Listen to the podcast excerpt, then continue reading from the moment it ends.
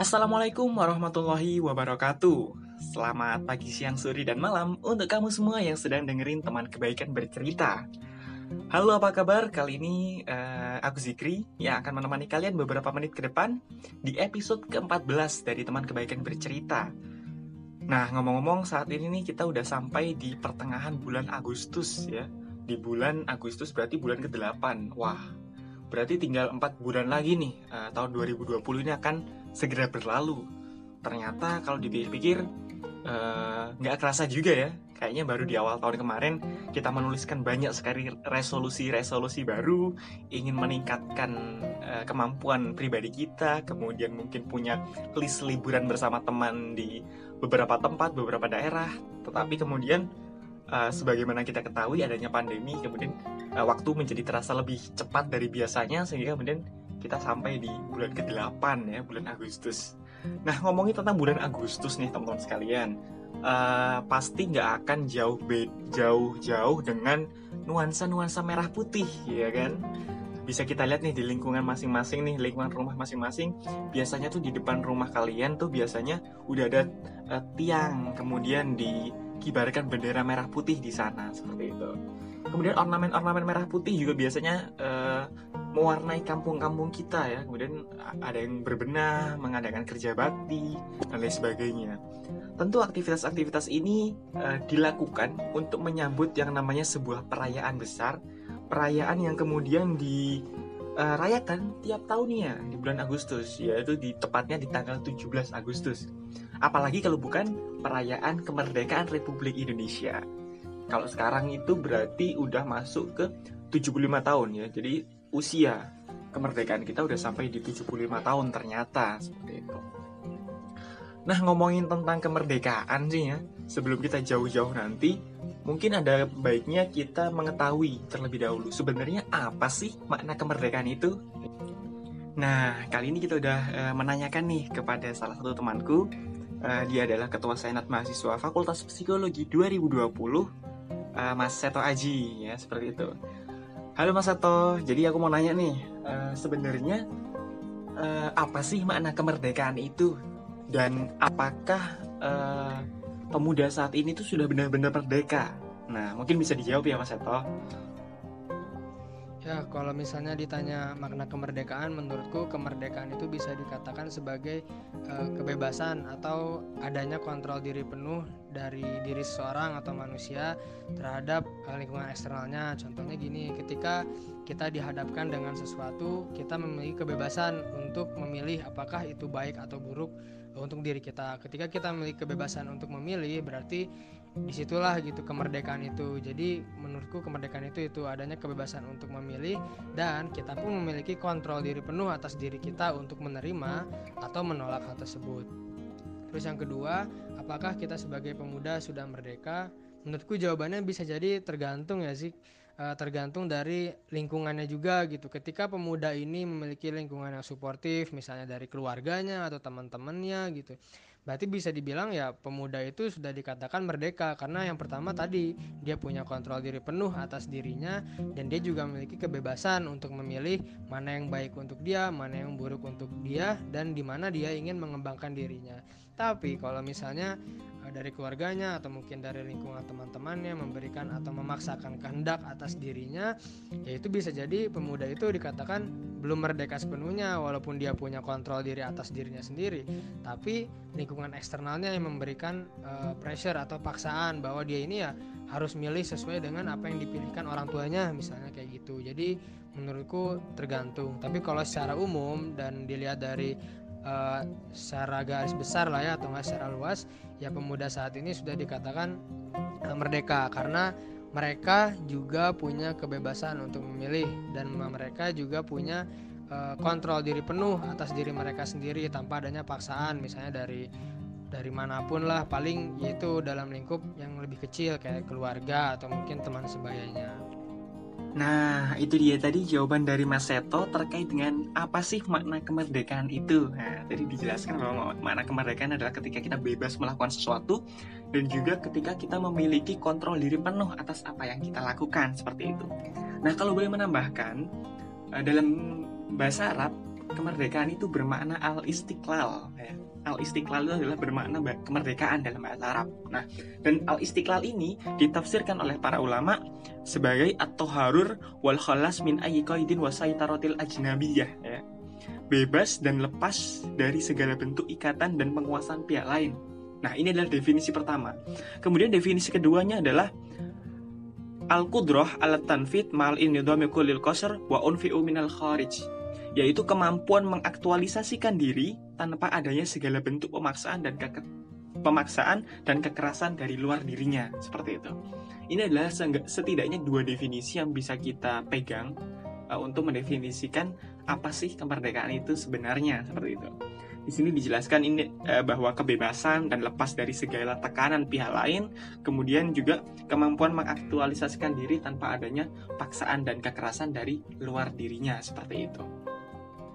Maka kemudian eh, jika kita kaitkan dengan Islam, maka kemudian Islam adalah agama yang sangat-sangat memerdekakan manusia seperti itu. Karena Islam ini sejarahnya lahir datang ketika umat manusia ini dilanda yang namanya kejahiliahan. Jadi orang-orang bodoh, orang-orang jahil, dalam artian mereka jahil ini bukan orang-orang yang tidak ngerti, bukan orang yang tidak paham, mereka paham tetapi mereka mereka paham terhadap apa yang dia lakukan tetapi mereka tetap mengulangi kebodohan-kebodohannya seperti itu. Yang paling terkenal adalah ketika uh, orang-orang jahiliyah di Arab mereka ini menyembah selain menyembah uh, apa itu namanya patung, kemudian menyembah uh, ada beberapa patung yang sangat terkenal namanya Lata Uzza Manat Hubal ya. Kemudian mereka juga menyembah Eh, kemudian roti ya bahkan uh, sahabat Umar bin Khattab ini membuat patung dari roti ya. Lucunya seperti itu membuat patung dari roti kemudian setelah patung itu sudah agak layu atau membusuk dia makan tuh patungnya. Tuhannya mereka dia dia makan seperti itu. Nah ini adalah bentuk kejahiliahan seperti itu.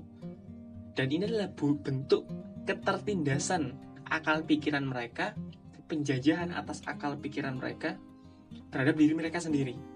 Maka kemudian Islam lahir, Islam datang untuk memerdekakannya.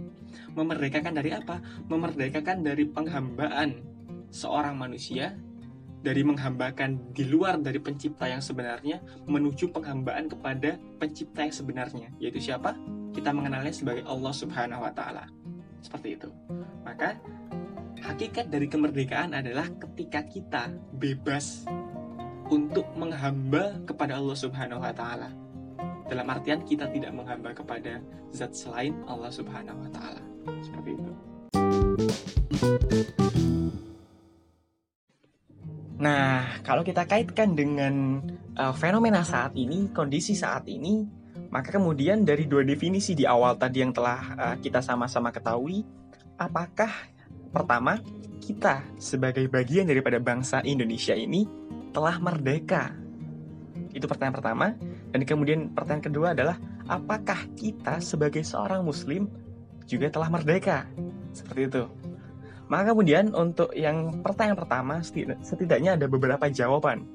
Yang pertama kita sebagai bangsa Indonesia telah merdeka dari penjajahan secara fisik yang telah terjadi lamanya sekian tahun lamanya tiga setengah abad lebih ya penjajahan secara fisik oleh eh, negara-negara uh, luar seperti itu. Ini adalah sebuah kebanggaan karena memang uh, kita sudah tidak terjajah secara fisik seperti itu. Dan kita juga tidak bisa menutup mata bahwa ternyata kita memiliki Indonesia ini memiliki sebuah kekayaan yang luar biasa sekali. Sehingga dalam artian kita bangsa yang kaya dengan sumber daya alam, kemudian dulu kita pernah terjajah, sekarang kita sudah merdeka. Dalam artian kita bisa melindungi nih yang namanya sumber daya alam kita. Kita punya laut yang sangat luas, kita punya garis pantai terpanjang kedua setelah Kanada, kemudian kita punya tambang uh, emas yang sangat besar sekali, kemudian kita punya kekayaan aneka uh, ragam hayati, fauna, flora dan lain sebagainya kemudian batu bara, minyak bumi, dan lain sebagainya, tentu ini adalah sebuah hal yang patut kita syukuri.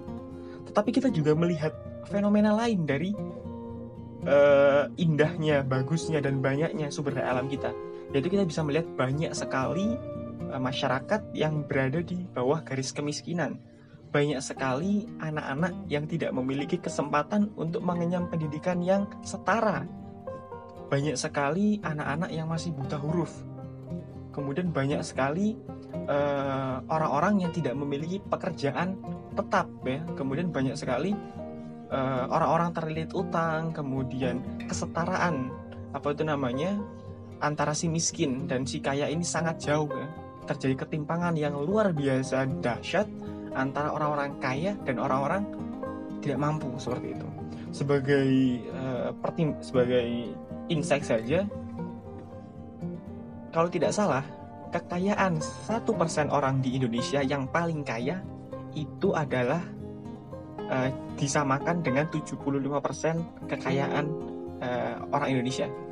Jadi misal nih, 75% orang di Indonesia ini bergabung mengumpulkan kekayaannya semua itu setara dengan satu persen orang paling kaya di Indonesia. Tentu ini adalah jurang kemiskinan, jurang ketimpangan sosial dan ekonomi yang sangat tinggi seperti itu. Maka kemudian kita bertanya kembali, apakah kita benar-benar merdeka seperti itu?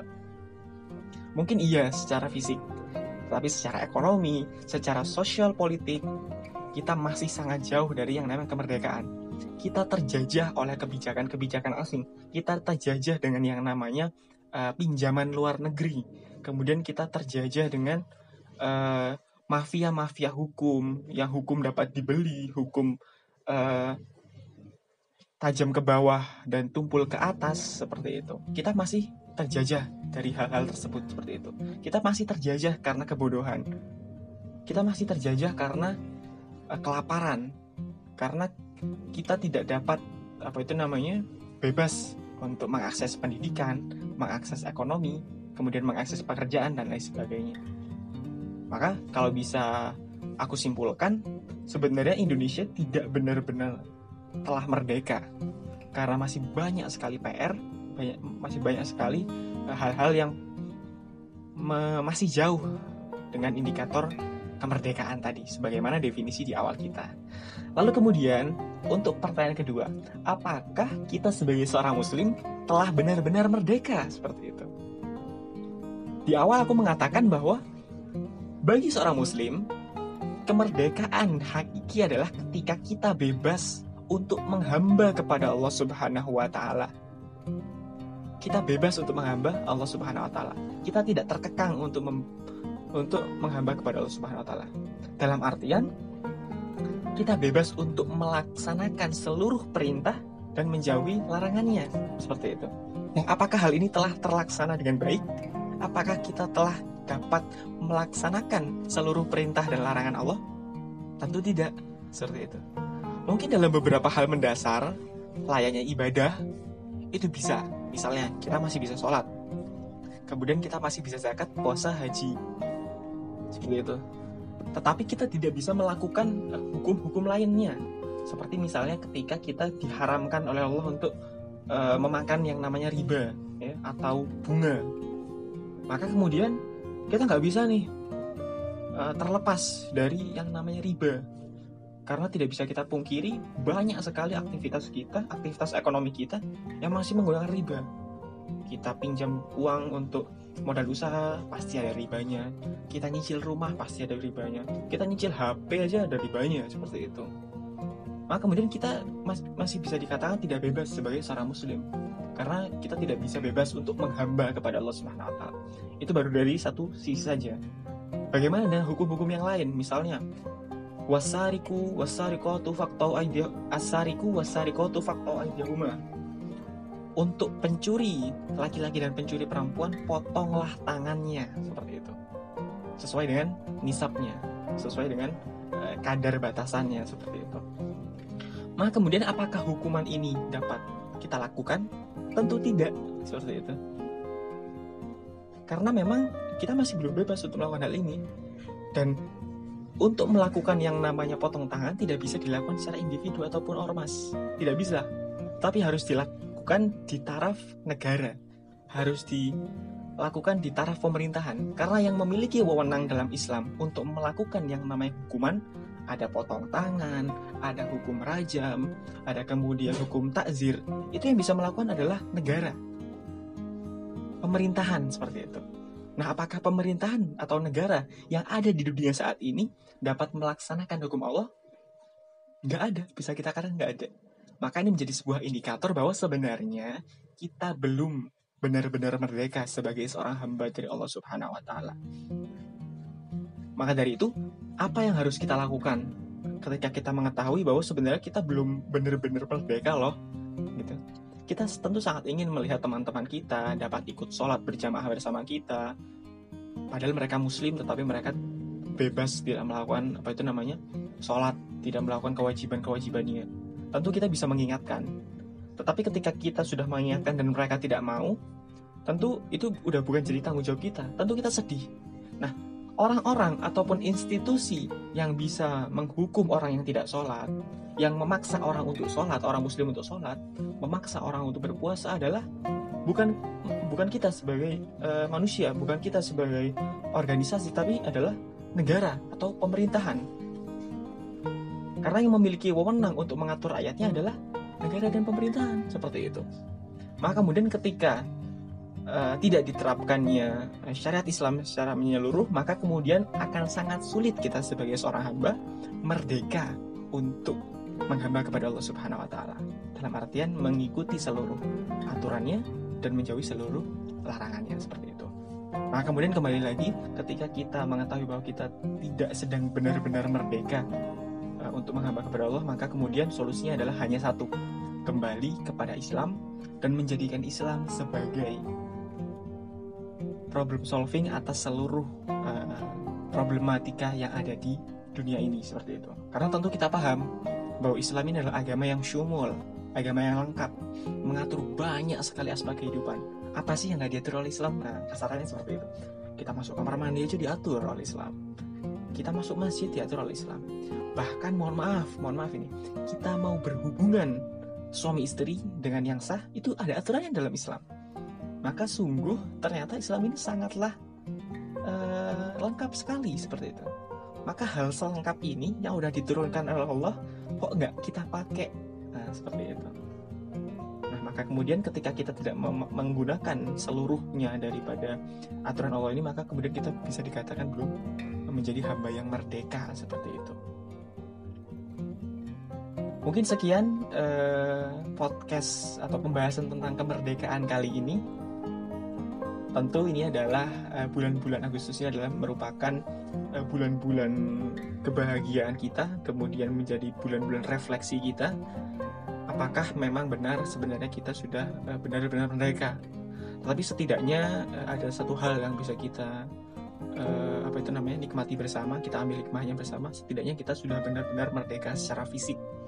Nah, ke depannya nanti sama-sama diperjuangkan. Dalam artian di bulan ini kita bergembira, kita bersyukur atas kemerdekaan yang telah Allah berikan eh, berupa kedamaian fisik ini, tetapi kita tidak boleh lupa bahwa ada banyak sekali PR-PR di belakang, ada banyak sekali tugas-tugas kita yang harus kita lakukan, yaitu memerdekakan pertama diri kita sendiri sebagai hamba Allah, ya, yang ini tatanannya tidak bisa dilakukan secara individu ataupun secara masyarakat, tetapi harus ditatakan secara menyeluruh ya dalam seluruh aspek kehidupan.